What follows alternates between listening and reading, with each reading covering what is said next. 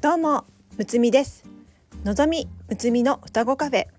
この番組は占い好きの双子がカフェでおしゃべりするように星読みや数秘術の話をゆるくお届けする番組です。星読みや数秘術を日常的に取り入れて自分らしく生きるヒントになれば幸いです。今日のテーマはこの世界地球は二極の分離の世界統合の話をしたいと思います。よく光があれば闇がある。正義があれば悪がある。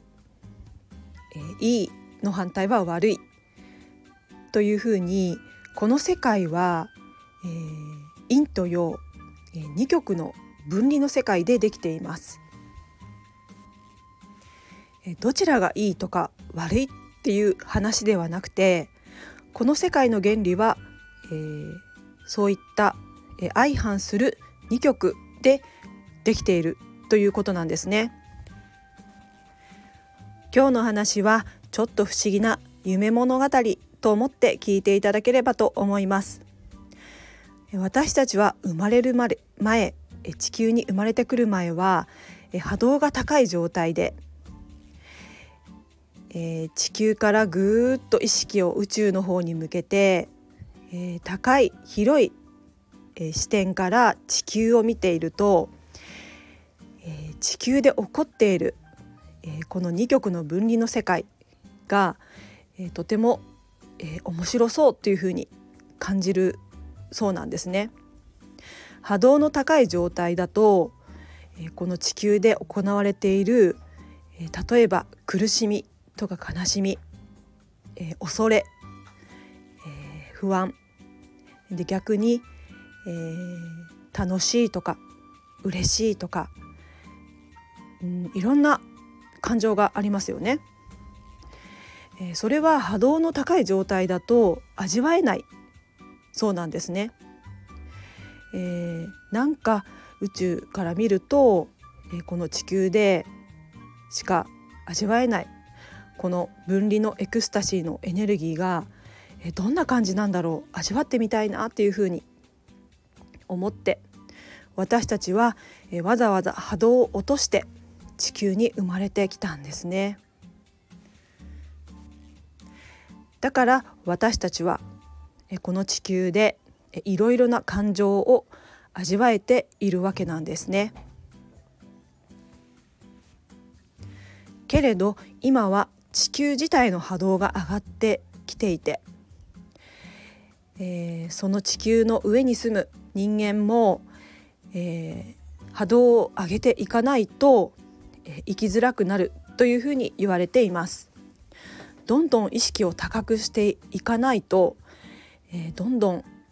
えー、どっぷりとこの地球のエクスタシーに、えー、はまって、えー、苦しくなってしまうそうなんですね。ですから私たちはこの陰と陽とか正義とか悪とかこの2極の分離の視点からではなくてその2つを統合してまた元の形に一つに戻って、えー、波動の高い状態に意識を変えていくということが、えー、スピリチュアルの世界で、えー、今言われていることですね。それが、え統合という話になります。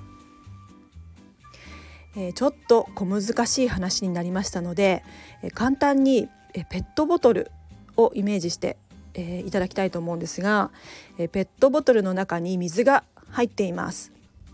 えだいたい真ん中くらいまで入っているとしましょう。でそれを見た時にある人は、え、まだえここまで水が入っているのでたくさん水が入っているというふうに思うかもしれませんしまた別の人が見るとあもう半分くらいしか残ってない残りが少ないというふうに感じる方もいらっしゃってその人によって捉え方というのは違うかと思います。けれどそれを統合した視点で見ると、え、ただえ、ここら辺まで水が入っているというふうに、え、客観的な、え、視点で、えー、物事を見て、えー、そこにいちいち、えー、感情をつけないというのが、えー、統合の視点になります。も物事を、えー、陰と陽を統合して見ることで、えー、高い視点で物事を見ることができて、えー、いろんな問題が、えー、ちっぽきに思えて、え、問題が解決されてくるわけなんですね。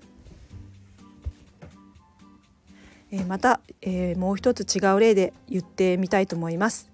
えー、例えば病気になった人がいるとしましょう。えー、病気になって、えー、辛い苦しいと、えー、そういった感情で、えー、いる方もいらっしゃると思います。えー、けれど、えー、病気になって、えー、逆にいろんなことに気づけて日々の、え、幸せ当たり前のことが幸せなんだということに気がついたりこの病気は私に何かメッセージを、えー、伝えているのかもしれないということで、えー、病気によって生き方を選択していくという、えー、人もいると思います。えー、こんな感じで人それぞれ、えー、物事は一緒なんですが、えー、見る視点が、えー、人によって違ったりするわけなんですね。この陰と陽を、えー、統合して中庸の視点で見ることで、えー、世界は違った風に、えー、見える見えてくるはずです。私は、えー、若い時、えー、特に、えー、生きづらさを抱えていて、えー、数秘術で言うとライフパスナンバー33なので、えー、自らこう生きづらいえー、人生を選んでいたなというふうに思うのですがこの統合の、えー、話を知ってから、えー、自分のものの見方が、えー、ガラリと変わってきました。えー、昨日、えー、ライフパスナンバー1の友人が、えー、私に、えー、ちょっと好戦的に、えー、言葉を返してきたという話をしましたが、えー、この時に私はえー、一瞬びっくりしたんですが、えー、特に自分に、えー、対して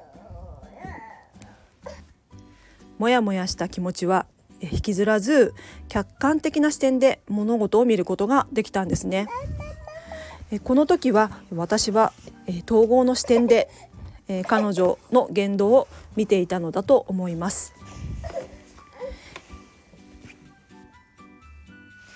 えもう一つ過去の体験をお話ししたいと思いますが、え職場で以前働いていた時に、え当時の、え上司ですね、え私の、え上司にあたる、え係長が、え私に対して、えちょっとひどい言い回しをしたんですね。でそれに対して私は、え淡々と、え仕事の話をえー、仕事の話がしたかったので、え、仕事の話をしていたんですが、えその様子を、え近くで見ていた、え同僚が、え後で私に、えさっきのあの上司の言い方ひどくないですか?」っていうふうに私に言ってきたんですね。あれはちょっとありえないと思いますみたいな感じで私をこうおそらくこう援護するような形であ援護というか、まあ、私をフォローするような形で、えー、私に、えー、寄り添った形で話してくれたんですが、え私はその時に「えー、えそんなこと言っとったっけ?」くらいな感じだったんですね。あのそういう言葉を言われたことは分かっていたんですけどもいちいちそこに反応せずに、えー、傷つけられているっていう感情を使わずに、えー、淡々とあこんなこと言っとるなとは思ったんですがえー、そこにいちいちとらわれずに、えー、話をしていたので、えー、そこは、え統合の視点で、え自分の、え傷つけられるという、え感情を、え使わずに、え物事が進んでいたなというふうに思います。この統合の話はスピリチュアルカウンセラーの並木義和さんから私は、えー、学んだえ聞いたお話です。統合というのはずっと続けていくことなので、えまだまだ、え地球で使っているいろんなエクスタシー、え地球でしか味わえないエクスタシーを、えー、掴んで離さずに、えー、自分も使っているなというふうに思うのですが、えー、そうやって使っているなというふうに思った時は、え統合の視点で物事を捉えて、え見るように意識をして過ごしています。えちょっと分かりにくい話かなと思うのですが、え例えばえー、意識を、えー、幼少期の頃ですね、え、例えば小学生の頃に悩んでいた悩みって、え今私の、え年齢大人になって、えその時の小学生の悩みを聞いた時にあーなんか可愛らしい悩みだなっていうふうに思うと思うんですね。けれどその小学生の時の私はもうその小さな世界狭い世界で生きていますのでもう真剣にそれが悩みなわけなんですよね。けれど、えー、大人になって、えー、だんだん、えー、いろんな世の中のことを知って、え世界が、え広くなって、えその悩みを見た時に、え全然悩みが悩みじゃなくなるというふうになると思うんですね。えそんな感覚だったり、え日本だけで日本の世界だけで、え物事を、え見るのではなくて、えー、例えば海外旅行に行った時にとても、え価値観が変わるという経験があると思います。えー、世界が広いことを知って、えいろんな価値観があることを知り、え視野が広くなると、え自分の、え狭い世界だけで、え生きているより、えとても、えー、広い視点で物事を見れるようになると思うんですね。えー、そういった時に、えー、普段の自分の悩みというのはちっぽけななんだなというふうに思えたりしたことありませんか、それを地球規模に変えて、宇宙規模に変えてどんどん、えー、視点を、えー、高く、えー、広くしていくイメージをしてみてほしいんですが、えー、宇宙からえ地球を見てその地球にいる、えー、私を見た時に地球で悩んでいる。私はとてもちっぽけだなというふうに思うと思います。もし今何かに悩んでいる方はその統合の視点で物事を、え、見て、えー、重要な自分で物事を見てみると何かが見えてくるかもしれません。今日は不思議な話でしたが統合の話をさせていただきました。では今日はこの辺でこの番組ではレターを募集しております